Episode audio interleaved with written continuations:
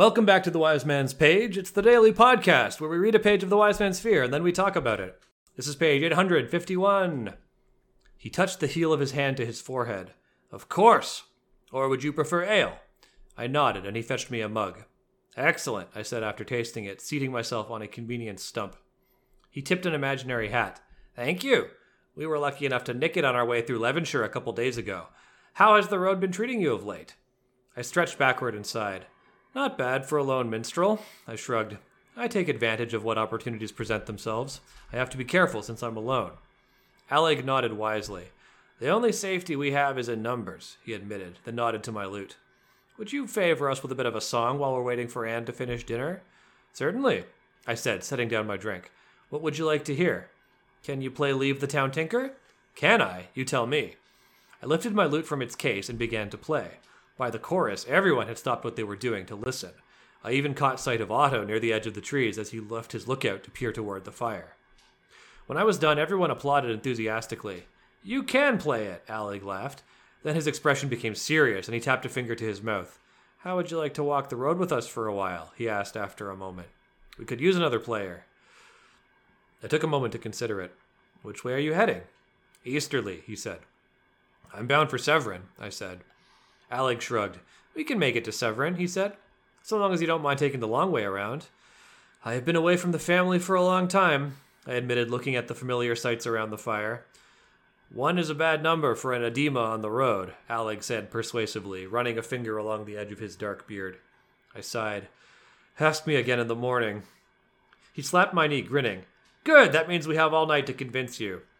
I replaced my lute and excused myself for a call of nature. Coming back, I knelt next to Anne, where she sat near the fire. What are you making for us, Mother? I asked. Stew, she said, shortly. That's the page. My name's Nick. I'm Jeremy. Jer- uh, Jordana's still away. If there's any doubt, it must evaporate on this page when they mention that they nicked the ale. Yeah, I think that's when Kvothe is like, okay, these guys are are up to no good because a real Ruh troop, everyone thinks we're thieves, but we're not. Yeah. And I, there's a moment when he looks around and he says, I have been away from the family for a long time. He, he says, looking at the familiar sights around the fire. He doesn't say, like, the people. I think there's, like, trappings here that are familiar, but I think that this has more meaning because he's now realized, perhaps for, for good, that um, he is still not among the family. And Yeah. uh, there is an action here that uh, seals it. Here's when he decides to poison them, because when he goes for a call of nature, is when he gathers the herbs that he uses to poison the stew, and he goes to the stew and distracts the cook in order to drop the herbs in it.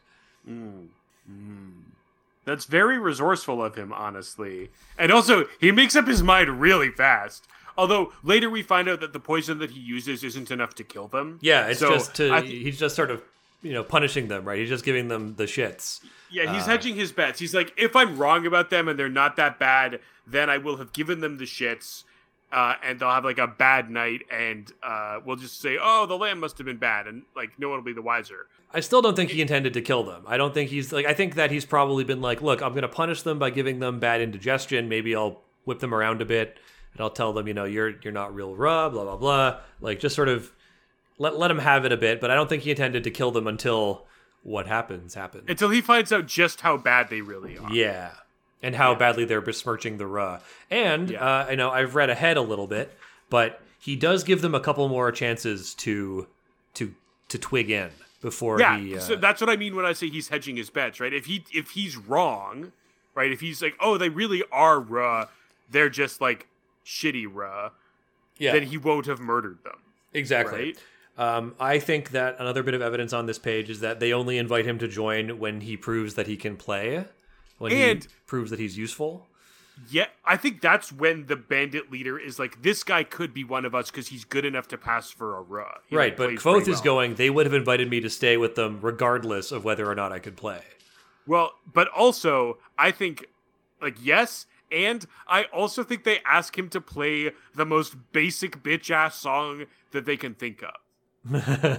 I think true, a real yeah. a real Ruh would say, "Oh, could you play the Lay of Sir Savien or something?" Right? Like, could you play something interesting and complicated? Whereas they basically ask him to play a drinking song. It's like if you go, if like you know you're at an open mic night or you're like at a place with a live band and you're like, hey, play Freebird. Like it's lame. Yeah, exactly. Uh, and there's another, so I don't want to get ahead of myself, but there's another bit of damning evidence involving a song on tomorrow's page. So we'll include that as well. He's also he's he is like good on his like at thinking on his feet here because I think a a less clever character, a character more prone to like impulsiveness, or a character who's just like not quite as up on the up and up when the might make a comment about the guy saying like, "Oh, we nicked it," but Kvothe just kind of lets it pass without comment because he doesn't want to commit himself to saying, "Hey, stealing is bad." Slap on the wrist, or you can't be Ruh because Ruh wouldn't steal. He's just like adding that data point to his to his little like pl- you know graph, and he's thinking, okay, now I need to start like putting these people to the test a little bit because that is suspicious. It's also doing something I love where it's inviting the reader to to twig in there because even if you Mhm. haven't seen the other clues, uh, by now that should make you go, huh? Yeah, that's the first thing that they do that strikes me as like unambiguously like like nasty and suspicious. Exactly, Like, but it's up to the reader. It's left to the reader to go, wait, wait, wait, wait a minute, Kvothe, you're just going to let that go? It's up to the reader to go, like, that's not something I understand the Ruh would be would be down for. And I like Yeah. that. I like that a lot. I like that the author and the narrator trust us enough to notice that. Indeed. I also Alleg is described as being a handsome guy with a beard and an earring, which does kind of conjure in the mind's eye the way stereotypical Roma men are often portrayed. And I think that this is Rothfuss doing like I think that this character is dressing and acting the way he the way that he stereotypes the Ruh as dressing and acting and the closest cultural parallel that we have for that is like a thieving Roma person who's like also a charming scoundrel with an earring who like lives in a caravan like Yeah. like Also, that's kind of like the um the roles they take on, the the stuff they play seems awfully basic considering how complex the uh the responsibilities of the Ruh we saw in Kvothe's troop were. Pipes like- and drums Yeah, yeah, like the, does- like that guy exactly. does one instrument Yeah. like i feel like everyone in Kvothe's troop had at least two particular talents Yeah, and like you know, some of them were, as I recall, some of them also like did like the accounting and stuff like that. Like they had, Yeah, they yeah. had more complex roles among the the troop than just like performing. Mhm. You know, there was like a tumbler, and there were like stage fighters. They had much Yeah. more, and like the like- his his dad was a playwright, and they like they yeah performed even Kvothe's parents were actors and musicians Yeah. right they were like a triple threat exactly. But I think you're onto something that these these guys are performing rawness. yeah but they're degree. performing like a, a clumsy bad stereotype of rawness right Yeah. Also, do they ever refer to themselves? Did, did the true Ruh ever refer to themselves as Edema? They usually say Ruh, right? They don't usually say Edema.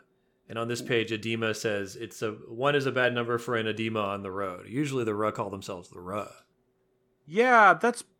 I I can't swear to it. I feel like Kvothe might have said Well, Edema rather than Ruh. I remember the only other time I can remember it is when uh, we're being told about the story, the ignorant Edema, right. when it's it's derogatory. Hmm.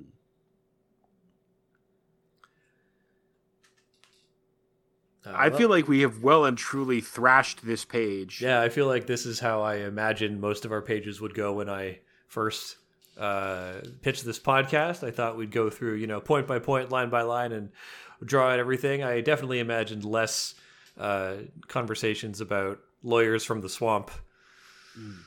Well, that's the beautiful thing about about you know a piece of art. You know, it evolves as you're making it. Listeners, you can join us in the swamp of the mind on tomorrow's page. There's no better way to describe this podcast than the swamp, Swamp of, of the, Mind, the this has been. Swamp of the Mind. mind.